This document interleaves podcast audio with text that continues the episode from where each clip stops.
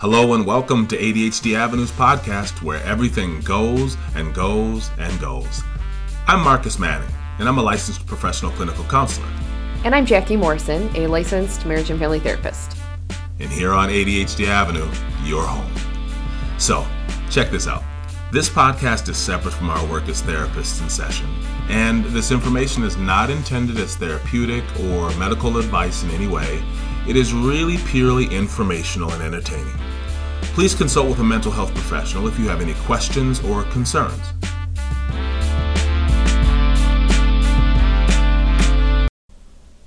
All right, here we go. Here we go.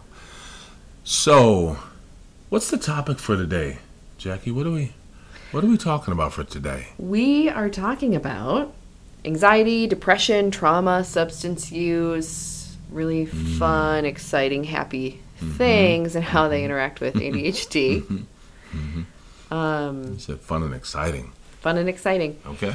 We might not be able to cover all of them in depth. We can always come back. But um, ADHD rarely shows up alone. Like when I am working with clients, I'm rarely actually working on the ADHD symptoms. I certainly do that.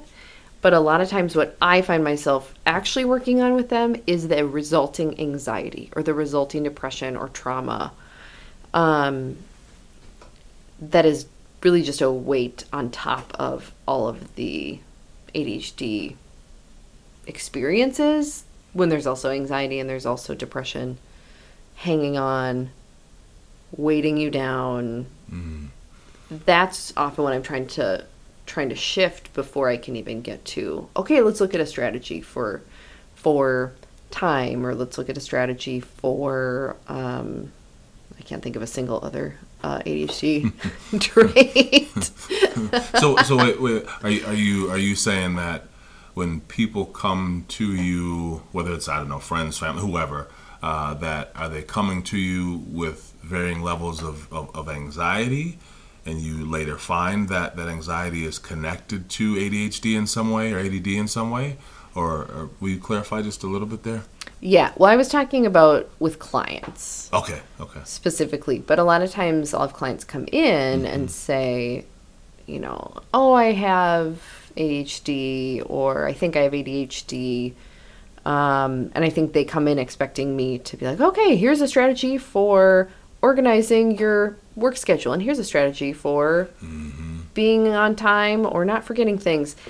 And once we get into, you know, actually what their symptoms are, what's bringing them in, the thing that's bringing them in is usually that they're really anxious or that they are depressed or that um, they're not sleeping or that they're not able to maintain friendships.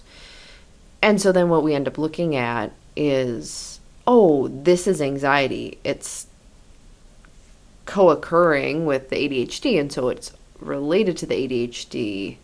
But what we're actually treating is the anxiety. And the way that we do that is also treating the ADHD or coming up with um, more self compassion for yourself so that that's not a weight either. And sometimes it is just finding a simple solution, but but a lot of times we're actually talking about so many other things not not ADHD. And I think what helps being somebody with a a lot of knowledge on ADHD is that I can use language that then helps them better understand why their brain's doing that. Why is it going into this anxiety spiral? What's one possible reason, or what's one possible reason that this depression wave has hit? And I can use ADHD related language and I can use what I know about the brain and the brain structures to help explain it in terms that they can then connect to themselves. Um, but what I'm ultimately doing is treating the anxiety. So so oftentimes when when people come in, um, what are some of the ways, or maybe even one of the two ways, and maybe you just said it and I missed it. I don't know, Jackie, but maybe maybe um, what are some of the ways that the anxiety manifests itself uh, in people that you're able to work together with them on? What's what's an example of something someone is experiencing? A lot of that's a great question. A lot of what I see is anxiety or fear around not being accepted or other mm-hmm. people not understanding or disappointing somebody, letting someone down. I also tend to see a lot of um, very perfectionistic situations mm-hmm. where it's like, oh, I've learned that I need to do everything perfect. And so it's a lot of deconstructing of that. But it's also like, I don't know how to make friends or maintain friends. Mm-hmm. Um, I'm afraid to talk at social gatherings because I'm afraid I'll never stop talking. Um, so I just don't say anything at all. Or um, kind of things in that in that realm. I think sometimes um, with some of the people that I, I, I get to work with, yeah, it shows up in a in a variety of, of ways. Sometimes it's it's really sort of these high degrees of need to control certain Mm, yeah. circumstances. Yeah, yeah. Um, a lot of uh, excessive worry, and um, I think a lot of, of, of again, just the uh, um, yeah, kind of the need to well, the difficulty with tolerating kind of uncertainty, and Yeah. so there's a lot of these. Uh, what we call, I think, safety behaviors in Mm-hmm. some cases to create a very curated control environment, Mm-hmm. so that they don't have to experience, you know, this this feeling of anxiety. So, um, uh, I think a lot of a lot and a lot of those things are connected to um, ADHD, but Mm-hmm. people don't recognize the relationship between the two, and so Yes. that's obviously what we'll talk more about today. But Yep. um, so so yeah, that's that's kind of some of my experience with it. So when you think about um, how about so there's the anxiety component, but then we know that that ADHD doesn't travel alone, and you mentioned that earlier. Um, are are there other things that you have noticed with some of the people that you get to work with, such as depression, et cetera, that pop up? Yeah, depression. Um, depression shows up quite a bit, and sometimes it's sometimes it's depression. It's death by a thousand cuts. You are told over and over and over and over again, stop talking, sit down, stop wiggling. You didn't read that whole question and you answered it wrong over and over and over. And eventually gets to the point where it's just like, well, why why would I even try? Or clearly the problem is with me because I'm doing my best. I'm not doing anything purposefully. I'm not trying to annoy other people. I'm really fidgety and I can't stop moving. I'm not trying to be disruptive. And so you internalize it as I'm the prob just me mm-hmm. as a whole person. Mm-hmm. I am the problem mm-hmm. and clearly I can't do anything right.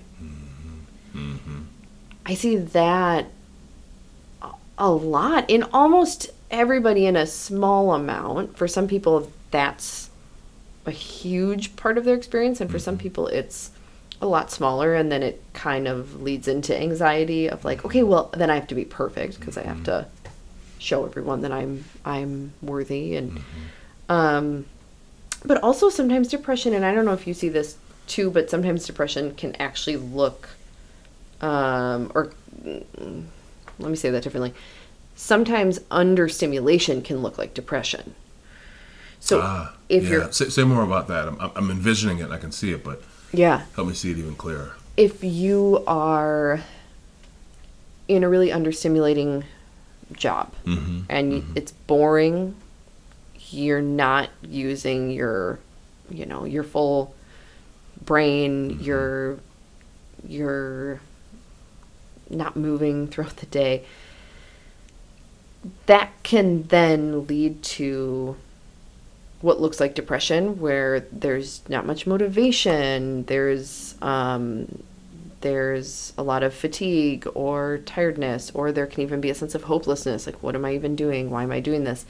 And it could be true depression, but it could also just be I'm not in a stimulating enough environment. And if you're able to be in an environment that matches what your brain needs, mm-hmm. then your brain is sort of firing on all cylinders. It's hanging out in its happy zone of activity because ADHD brains are so busy that to be at a job that doesn't engage your brain and keep it moving is just sluggish.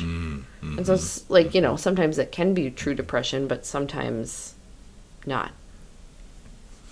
Yeah, yeah. Okay, okay.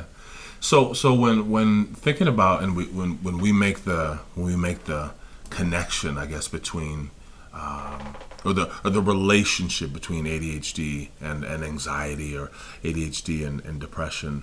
Um, you know, I, I think what well, what I find to be so fantastic and so amazing to me, and I don't even really use the word amazing, but it's just when when we're able to work together with people and help them create that connection or linkage between mm-hmm. the ADHD and the anxiety, because kind of just like what you were saying, I think um, there's this sort of negative identity conclusion that people have come up with or come come to based on this this sort of um, accumulation of experiences that they've had over the course of their lifetime, and then there's also this I think feeling that they're doomed to, to, to, experience anxiety uh, throughout their life. And, and, and don't get me wrong, I mean, people are going to have anxiety around different things, but I think that one of the things that as we talk about this from the ADHD perspective, I think we can help to find ways of reducing that anxiety mm-hmm. around some of the worries and fears, et cetera, that come from how is my ADHD going to impact me today?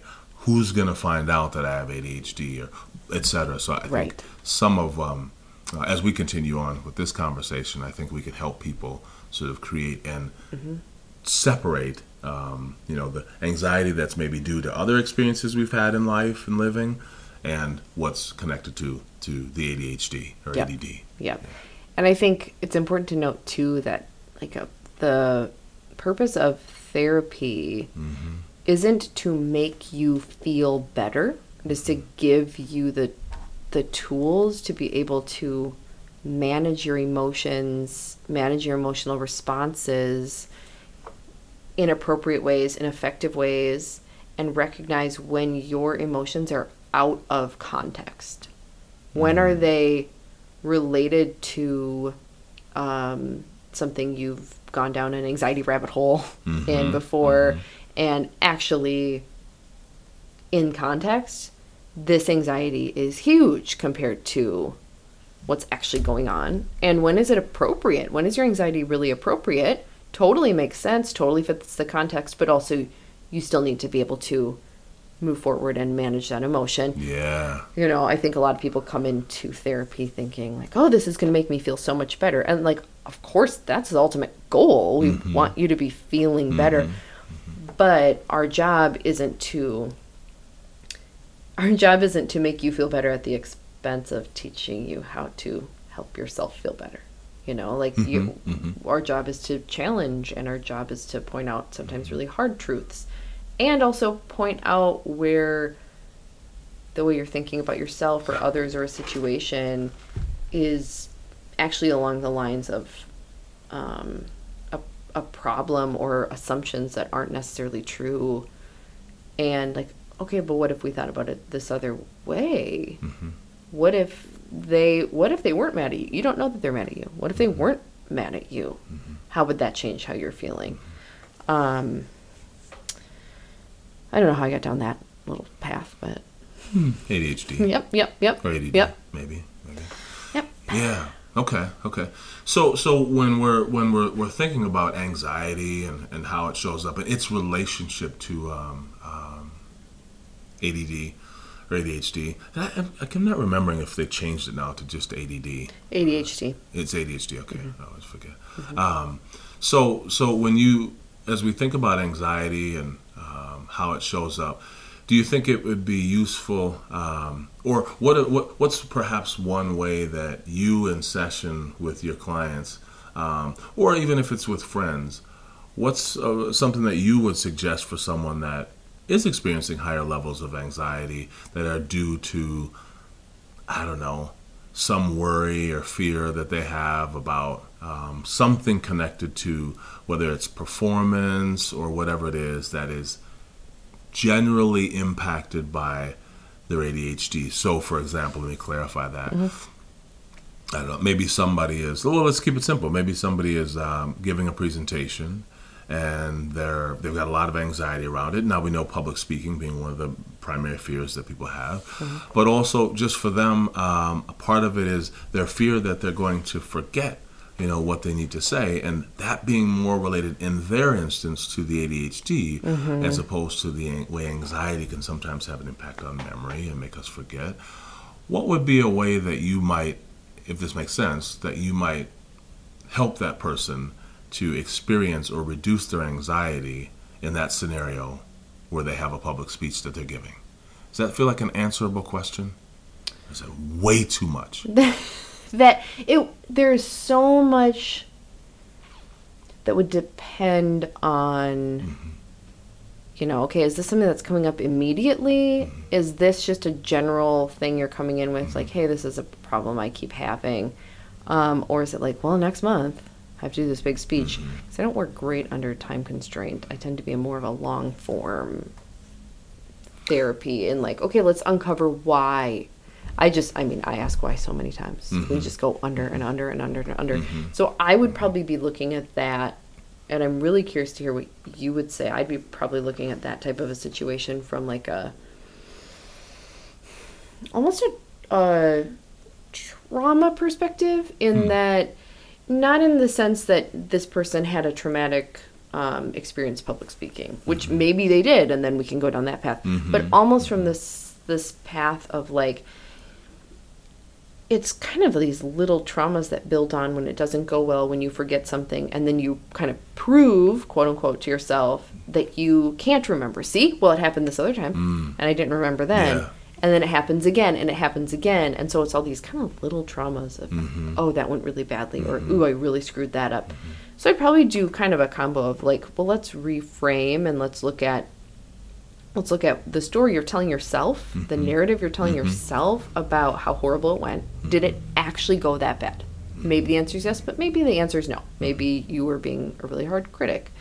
Um, but then also i would look more at the like look at all this baggage you're carrying. Every time you need to speak in front of people all of the stuff is compounding. So it doesn't just become like ooh i'm kind of nervous about speaking or like ah hope i don't forget what i'm going to say i'm feeling like a little bit anxiety about that. You're now piling on years worth of weight in terms of anxiety. It's like oh get the 50 pound weight out. Now you have to give your speech with all this. That's not going to work so we yeah, need to actually yeah. look at that weight before we can even get to here's a strategy for you to use next Mm. month. Mm-hmm. um, yeah. but sometimes I'll use like I've I'm trained in level one of brain spotting, which is a trauma um, therapy that we can of course go into more detail with later. But I'll sometimes use that because that's pretty good for um, just little moments like that, okay.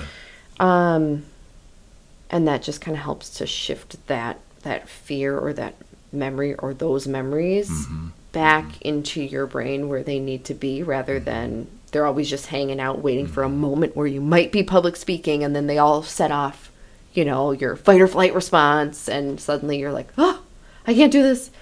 There's no way i can get this done. Like if we can get all again all that weight into where it needs to be like yes those can go in your memory but they don't need to be out all the time.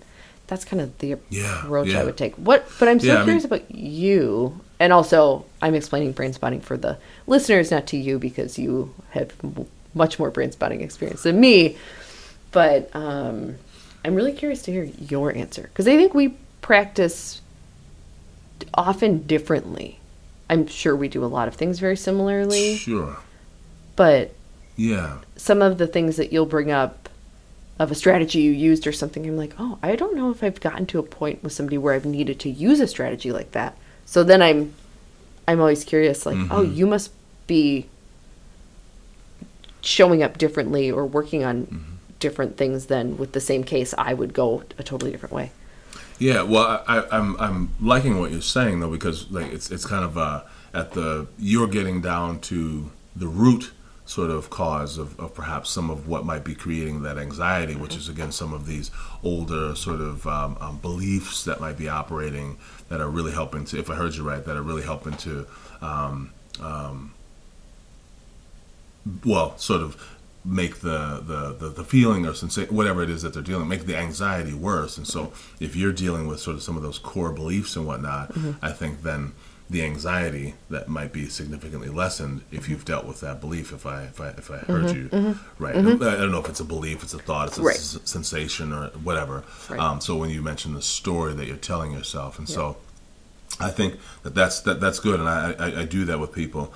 And then when I'm also thinking about that same person that may be um, getting ready to give the speech, I also again want to find out from them, um, you know, what is it that they're they're pulling from? Is there a certain, as you said, is there a certain experience that they're pulling from? But then also, in that moment, you know, what is it that's happening for them? So are they are they replaying themselves failing at this event, and then that story just keeps going? You follow what I mean? Yep. Or what's happening inside of the brain? But then also with that. I want to invite them into using some of the breath work that we sometimes will do. Yes. People sometimes Yes. will hate to do breath work, Yep. but one of the things is that it's it's an extremely effective way of down regulating that that central nervous system. So Yes. if we've dealt again with like like what you said with that core belief and that sort of negative identity conclusion that maybe they've drawn based on those experiences and then the day is coming up where they have this mm-hmm. event and there's still this higher level of anxiety well that's when there's that sort of behavioral component that comes in which is again doing sort of maybe the three four five breath which is you know three breaths in hold it for four and then five out and Yes. really what they're doing there and you know people don't love the breath, but they what there's a there's a again a, a what is it a neurobiological or whatever response or mm-hmm, whatever. Mm-hmm. So if the back of the brain, which is that that that amygdala region of the brain, which is where that that emotion center where all of the feelings are coming from, the worry, etc., mm-hmm. is back there. But if we can take the breaths, we then can bring ourselves back up. And you can't see me, but I'm moving my hand from the back of our brain, which is where that amygdala is is, is, filled, and is up here in the frontal cortical region of the brain, uh, which is the prefrontal cortical or prefrontal cortex, which is again where, oh, okay, We're making decisions. We're I do know what I'm doing. right. I have been through this before. I have had successes. I can do this as well. Right. You And can't so- even access that part of the brain Right.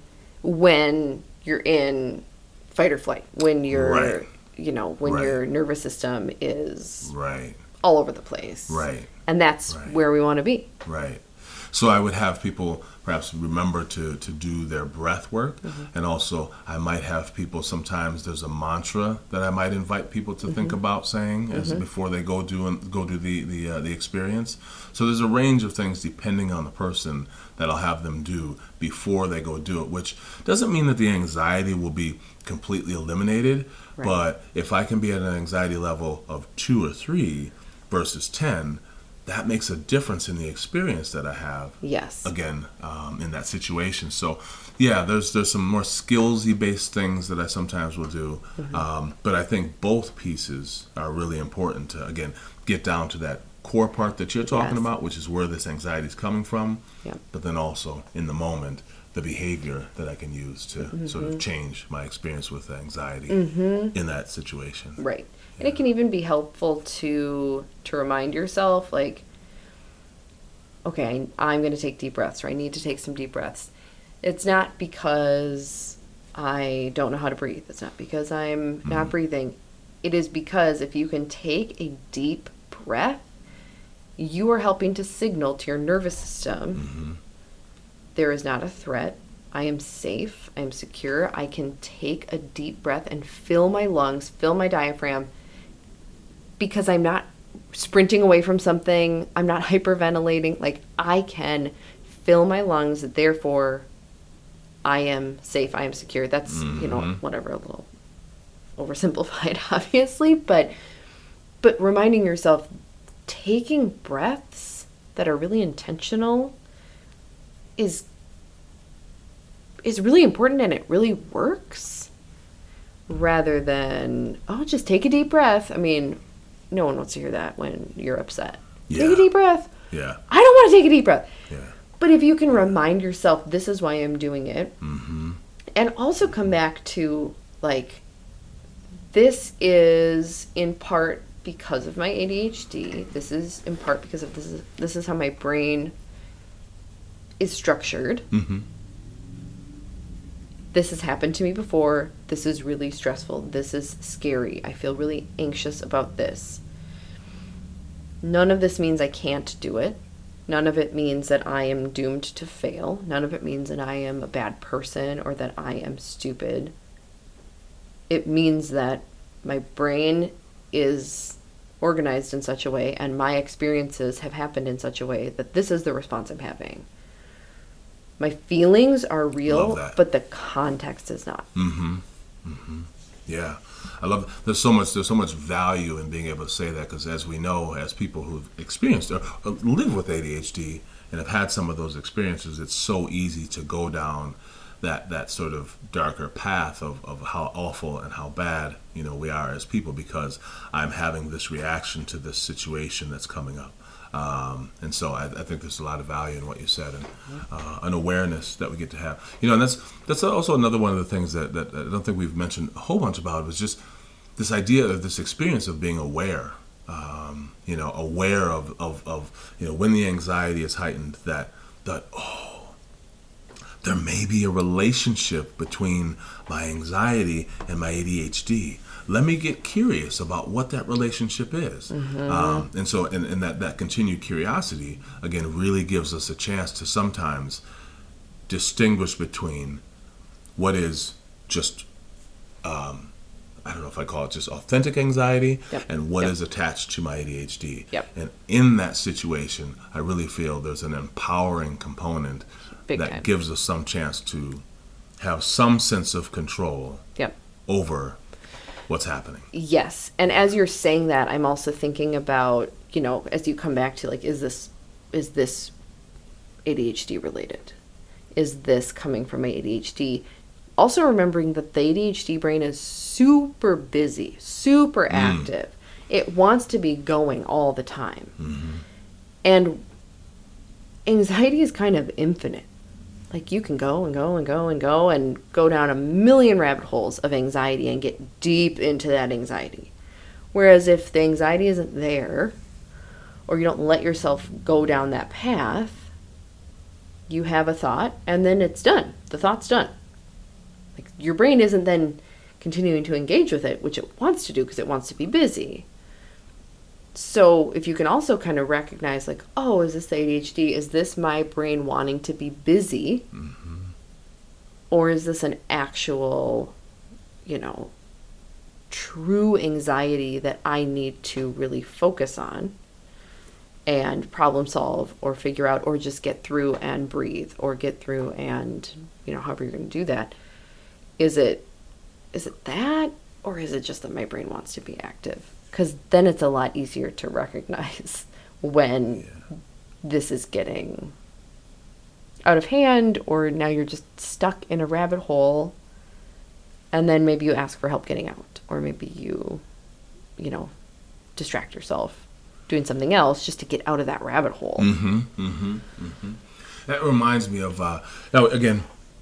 We we haven't talked anything about medication and some of the different uh, flavors of medications that a person with ADHD uh, takes. But as you were saying that, that had me thinking about you know, and, and, and again, this isn't a, a plug for medication. I'm, i you know, so but I just wanted to say quickly that sometimes when you have um, when you are unmedicated, um, what happens inside of the brain, or it can feel like is happening inside of the brain, is like if you envisioned, as I maybe said in our last podcast, you envision kind of this this four way stop, this um, four way intersection where there is no stop sign, uh, and it's just these thoughts just coming through, just all just, just tons and tons of thoughts just coming through. And let's say with all of those thoughts, there's a little piece of anxiety attached to each of those thoughts. Mm-hmm. And so if you have like a million thoughts and a little piece of anxiety attached to them, Yep. well, that's this massive feeling of, of, of anxiety that's going to come over. And one of the things that, again, this is not a plug for medication, it's just an understanding of how the medication affected my brain when I mm-hmm. used it, as well Yeah. as a lot of the other people that I talked to, is that when you take the medication, the medication is actually like a traffic cop at, at that four way mm-hmm. intersection. And it's kind of like if you envision, all right, one thought at a time. Yep, yep, okay, yep, come, come on through, keep coming. And then, and then, boom, puts the hand out, and then lets another thought at a time, or another thought come through from this direction. And yes, there may be anxiety attached to the thought, mm-hmm. but remember, it's just one thought as opposed to a million. And so one of the things sometimes I hear from people when they're taking their medication, and this again, not a plug for medication, just an understanding and an acknowledgement of how sometimes it can affect people's brains and their Yep. experience. And so if there's only one thought at a time with a little piece of anxiety to it, again, the overall level of anxiety is decreased in many instances. Yep. Now, again, there's other ways of, of, of, of, building in that traffic cop. It's not just through medication. Mm-hmm, That's just one way. But just wanted to say, sort of share that experience with talking with people about ways of, of, of decreasing some of the anxiety. If I said that in a way that makes any sense at all. No, I love that visualization. Um, and I think too, again, what the medication also in theory does is it helps your brain function in ways like remembering things in a more effective way or not being constantly on the go so that then maybe in the future there isn't a little piece of anxiety that comes along with oh i hope i'm on time to this appointment because now also taking the medication or whatever other structures you have built in whether it's medication or not to help you be on time now that's happened enough times that there isn't the anxiety attached to an appointment time. You just feel confident that you will be there on time. Mm-hmm. you know? Um yeah Um, So other things, um, you know, just as we're thinking about anxiety, um, you know, when we when we think about the relationship between, as we know, like we mentioned, that ADHD doesn't travel alone. ADHD can travel with anxiety, it can travel with OCD, it can travel with um, um, uh, depression. Um, what's the? Can you say maybe about how that looks when depression shows up. So oftentimes when I get to work with people, people will have a situation, I'll be very general here, but people will have a situation and that situation will create anxiety. So let's just say, I don't know, there was um, a task or something they were needing to complete, whatever it was. Uh, let's say it was home. Okay, so let's say it's a, a person who identifies as a husband and is, is, is married and uh, has a series of things that need to be done at home. And anxiety showed up uh, because, for whatever reason, this sort of pattern of procrastination, a pattern of avoidance showed up and didn't get any of the things done partner comes home, notices that nothing got done, and then as our ADHD person recognizes that, oh, oh my God, okay, my partner's gonna notice that I didn't do anything, mm-hmm. and there's the anxiety that shows up there, and then there's that other part of that internal critic that then comes in and shows up and really begins to bash and beat you up, which then you begin to feel this significant sense of, I don't do anything. Yep. I can't do anything. Matter of fact, I have this whole experience of where I didn't do anything, and then they move into this state of depression. Yep. So there was the anxiety, there was the event, the anxiety, and then the depression. Yep. Um, do you have that experience with some of the people that you work with, or what would you say about? about that? Yeah. Oh, definitely. But I'm I'm really curious how you what do you do? Or how do Um, you see that? Yeah, in in that circumstance, um, I, I so like if that person came to me, um, I, I sort of come at it, I think, from a values based perspective. Mm, yeah. So I'm gonna go back in terms of like if this person had these tasks that they needed to complete, and um, they knew that they needed to complete them, but they also knew that ugh, there was a significant amount of mental effort and energy that it was going to take to be able to complete this task, and so they wanted to avoid it, which is what happens. Um, I like to invite in, doesn't always work, but I like to invite in the value. Uh, what is a value that you can connect with that will allow you to lean into this task and complete this task?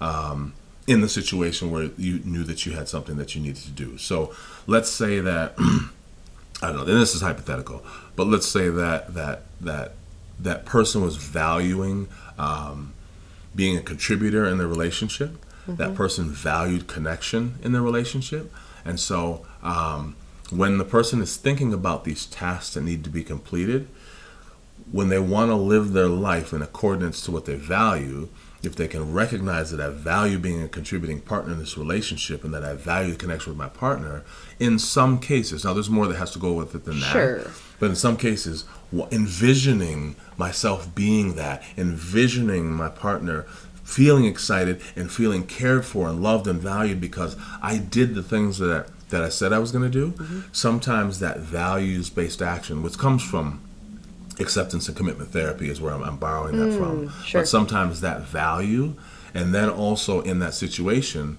I'd also have the person maybe pair whatever the thing that they're going to do with something that they enjoy. So whether they pair it with music or they pair it with a reward or they pair it with something Yes, yes. that is going to be more encouraging to get the thing. So now you have this paired component, you have the value based component, and then you perhaps might increase the chances of that person completing at least more, most, or all of the task that was needed to be completed. Is one way that I, I might approach that. And hopefully that made sense the way that I laid that out. Yeah, no, that made complete sense. That, and I think that gets at, um, you know, the motivation that's key with ADHD. If if there's no motivation or if there's no understanding um, of why it matters, or you're even if you can sort of intellectually understand, but if there's no personal connection to, and this is really important, that makes it almost impossible to get done. Um, whereas if you're able to, you know, if you're able to to really connect it to yourself and make it important to you, mm-hmm. even if that thing that your partner asked you to do is not important to you, mm-hmm.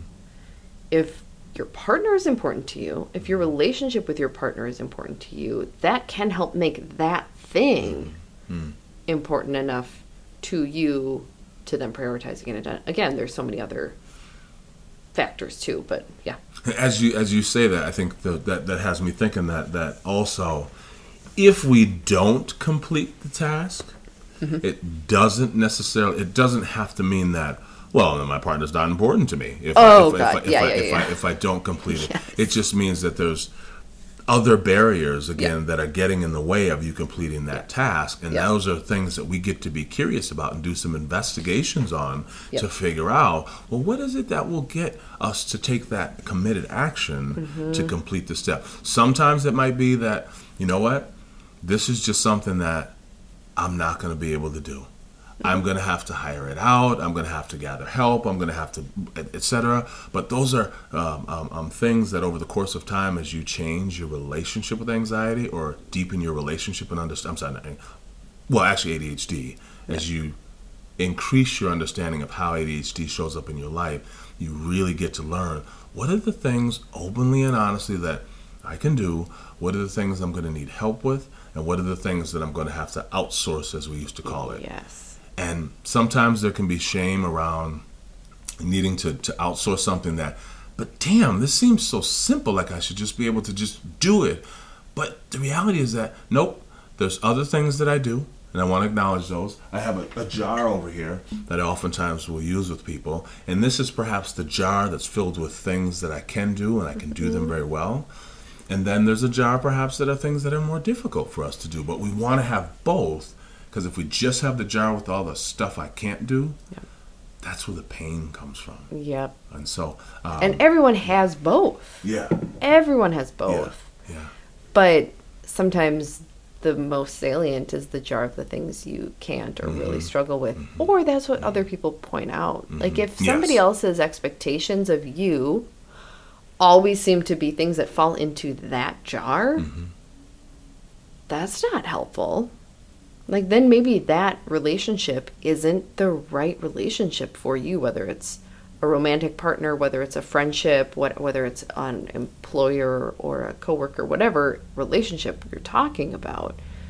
If the only things that they expect of you or need from you are things that are in your I can't do this or I have a really hard time with this jar, like that's not going to work. Either they need to change their expectations of you, which a lot of times is the case, or the relationship needs to significantly change, or maybe it ends. But I think a lot of times we get so stuck in that in that jar that then it can envelop you completely with Mm-hmm. and then again I think that goes right to depression Mm-hmm.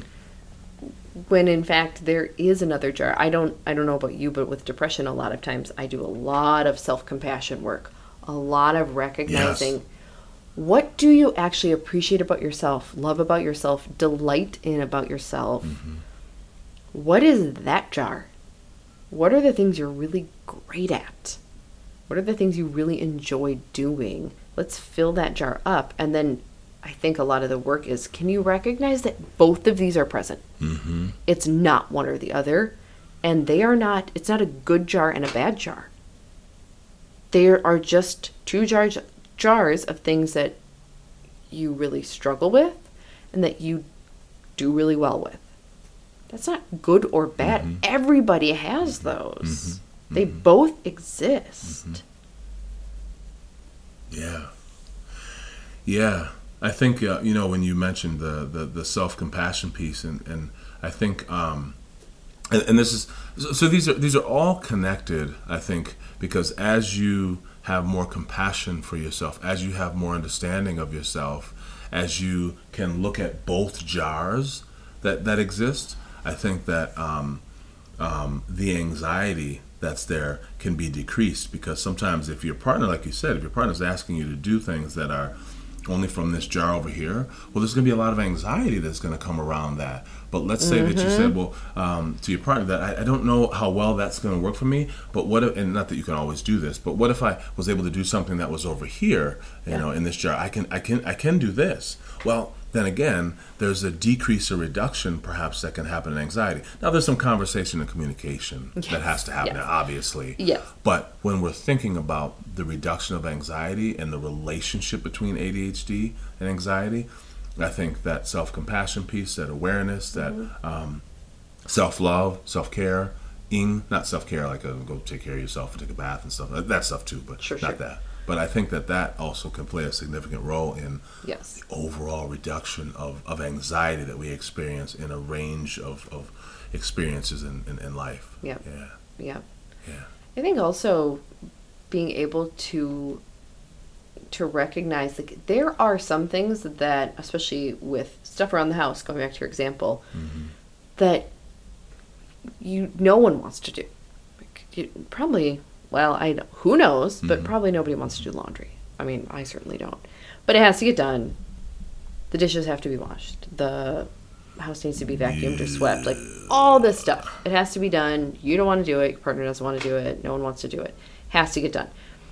So if you can both together think about the household or the chores or whatever as the thing you're both up against rather than well I'm feeling I'm feeling overwhelmed and burnt out so I need you to do all this stuff well I am having a really hard time with it because of this or this or this or this isn't in my strengths and so I'm not going to do that. But you're you're both burnt out. You're both overwhelmed. There's so much to do to maintain a house, a family, even just one single individual person.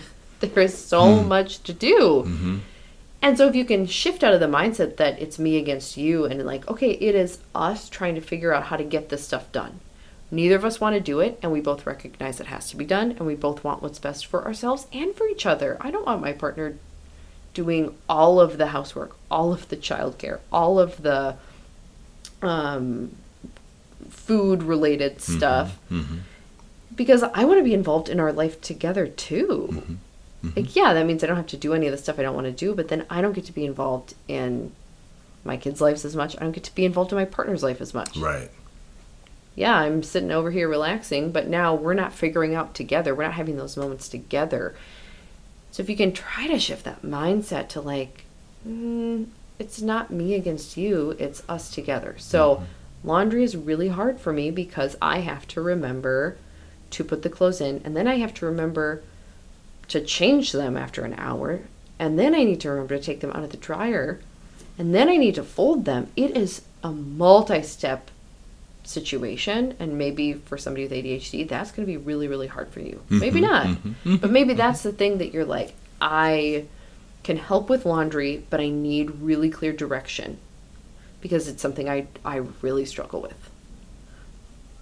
when you're thinking about so you, in that situation, so um, and as it relates to what we started out talking about and anxiety and whatnot, is that would you say that that in someone's household that that knowing that there's this expectation of them to perhaps do the laundry, mm-hmm. that there could be a significant amount of anxiety built up around that because of the number of steps that it takes and yeah. the chances or areas where they, they might go wrong fail exactly. at the experience, and then all of the anxiety that builds up around that, and then right. Um, then the interesting thing about that is how does that anxiety show up? Does that anxiety show up as irritability? Does yep. it show up as avoidance? Does it show up as I don't know, something that then creates yep. more relational conflict. Yep. In okay. okay. Yeah, yeah, exactly. Yeah, yeah. And there are plenty of things around the house that you could do instead of laundry. Maybe hmm. you're really honest and it's mm-hmm. just like, yeah, mm-hmm. laundry's not going to be something where I can succeed very often. Mm-hmm. Again, that's not to say I can't do it, but I do need more direction, um, or I'm going to need a lot more support. Mm-hmm probably from you, partner. And if the partner is trying to get away from that, that mm-hmm. maybe that's not the thing that they do. That maybe that's not the ADHD partner's job. Mm-hmm. But maybe cooking is something that they're really great at managing because there are a lot of steps happening all at once, and so they can engage their really busy brain and cook. And so it's like, okay, I'll do I'll do the cooking you do the laundry, and then we ask for help. You can ask me for help and I will tag in. Mm-hmm. I will, of course, help fold clothes. If you say, hey, can you go change from the washer to the dryer really quick? Yes, I can go do that. Mm-hmm. But it's not my area. Whereas cooking, yeah, if I need help cutting something up or if I need you to thaw the whatever mm-hmm. during the day so it's ready to cook tonight, yeah, I can ask for help, but I can handle this. Or, you know, whatever else you figure out, it's that balance between no, it's not an excuse that you can't do things, but can you both take into consideration both of your strengths so that you can address how to get stuff done mm-hmm. in appropriate ways that don't continue to produce more and more anxiety, which can lead to more and more procrastination or avoidance. Like, what if you actually work together on it rather and recognize, like, this is too much for just two people to do? So we're going to have to cut stuff out. We're going to have to hire help. Like, no, this is not designed, the system isn't designed for two people to do.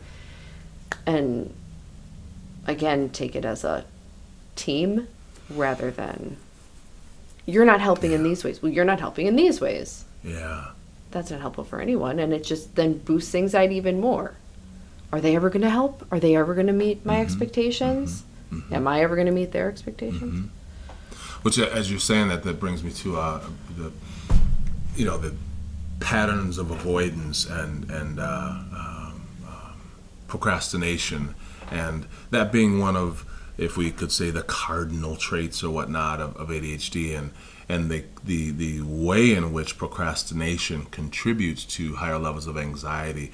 I, I, I just did that um, uh, that brief short whatever yesterday where um, um, I was mentioning kind of this this noticing this this feeling in my in my chest and then sort of investigating it a little bit further and rec- recognizing that there was a series of things that I was procrastinating, that I was avoiding, and as it relates to avoiding those things, I noticed a little bit higher level of, of anxiety in myself because I was procrastinating and, yeah. and avoiding, and there was this this sense of, of, of almost overwhelm um, because there were these things that I wasn't doing. Um, and so I think that, and we can talk about it in, in, later episodes, but again, that, that sort of those patterns of avoidance and procrastination, mm-hmm. uh, which lead to overwhelm, which again are other reasons and ways in which we um, can contribute to higher levels of anxiety connected to uh, ADHD. So, um, yeah, yeah. Well, let's hold off on talking about trauma, Chicken? substance use Hungry. later because I think we had a really good in depth with anxiety and depression, but I think trauma, especially and substance use both require a lot more than we can give in Yeah. a few more yeah. minutes. But You know, as you're saying, uh, I think that, that if I could just jump in there, um, and I think I maybe said this in our very early on today, in thinking about there was the the untreated um, um, ADHD, um, yep, and, yep. and untreated ADHD, and and really some of the things that we talked about today, um, and some of what you mentioned, I think, um, is that like you might have the experience where you have the high level of anxiety around a speech or you have the high levels of anxiety around doing laundry but yet you don't know um, that some of it could be contributed to undiagnosed adhd um, and Yes. so and, and we'll talk about that in, in, in subsequent sessions but that's one of the things that that as, as, as we continue to do this work and not that we're saying that everyone has adhd right, we're not No. we're not saying that. No. You know, there are people that have you know similar traits and characteristics to that of an ADHDer. But if we're going to go with again what what um, Russell Barkley said was more some of the the, the symptoms of ADHD where um, the I don't love the disorder language, but I'm going to use it because it's familiar. Sure. Where the disorder begins is where impairment begins. Yeah. So a lot of people may have trouble getting started on something, but maybe the ADHDer has so much trouble getting started on something that they don't. Exactly. And then there's a consequence, and that consequence could be Exactly. catastrophic, but etc. So I think in, in subsequent visits um, or subsequent sessions or podcasts or however we name this thing, Mm-hmm. that we start talking about um, the importance of, of recognizing value And if you think or suspect that there's some ADHD there, taking the extra step and and having an assessment and evaluation done, I think there's a lot of life transforming things that can happen if someone takes that that that scary step. Yes. And I say scary because sometimes it can be scary Can be if you're going to go to an evaluation. I don't mean to scare you, not you, Jackie, but the people the listener. The listener. Uh, but so anyway, I'll shut my mouth. No, I think that makes complete sense, and I think it is um, one thing we also want to address at some point in in this is the importance of knowing about ADHD, whether it's for mm-hmm. yourself or somebody else, mm-hmm. whether you're a professional or just a friend. Like knowing about ADHD is so important. You don't have to be an expert, but understanding the absolute basics of it and being able to then work with clients or patients with ADHD more effectively. Be a better friend. Hmm. Be a better family member to somebody who has ADHD because you now understand and you're not automatically jumping to, well, they don't care about me. They're lazy. They think this is stupid, whatever assumptions they're making. If we can if we can have more information, mm-hmm. we can do mm-hmm. a lot with that. And so, you know, that's a big part of why we're doing this is we just mm-hmm. want to have give people information. But Yeah, yeah. um, yeah. So do we want to? Do you want to sing us on out of this, or how how should we close always. today? Yep. Um, always sing us out. Sing us out. Okay. Okay. Absolutely not. Okay. Um, right. I thought you were looking at me to sing us out because I'm not the singer. it's you, uh, the singer. And Not today. okay. Maybe. right. Maybe. All right. Okay. Well, thanks for listening. Yes, thank you. Thank you to everyone for listening to us. And um, if there's anything that you'd like us to address uh, in these podcasts, please don't hesitate to let us know. Reach out. Let us know. ADHDavenue.com. That's us. Let us know. Thank All you. right. Thanks.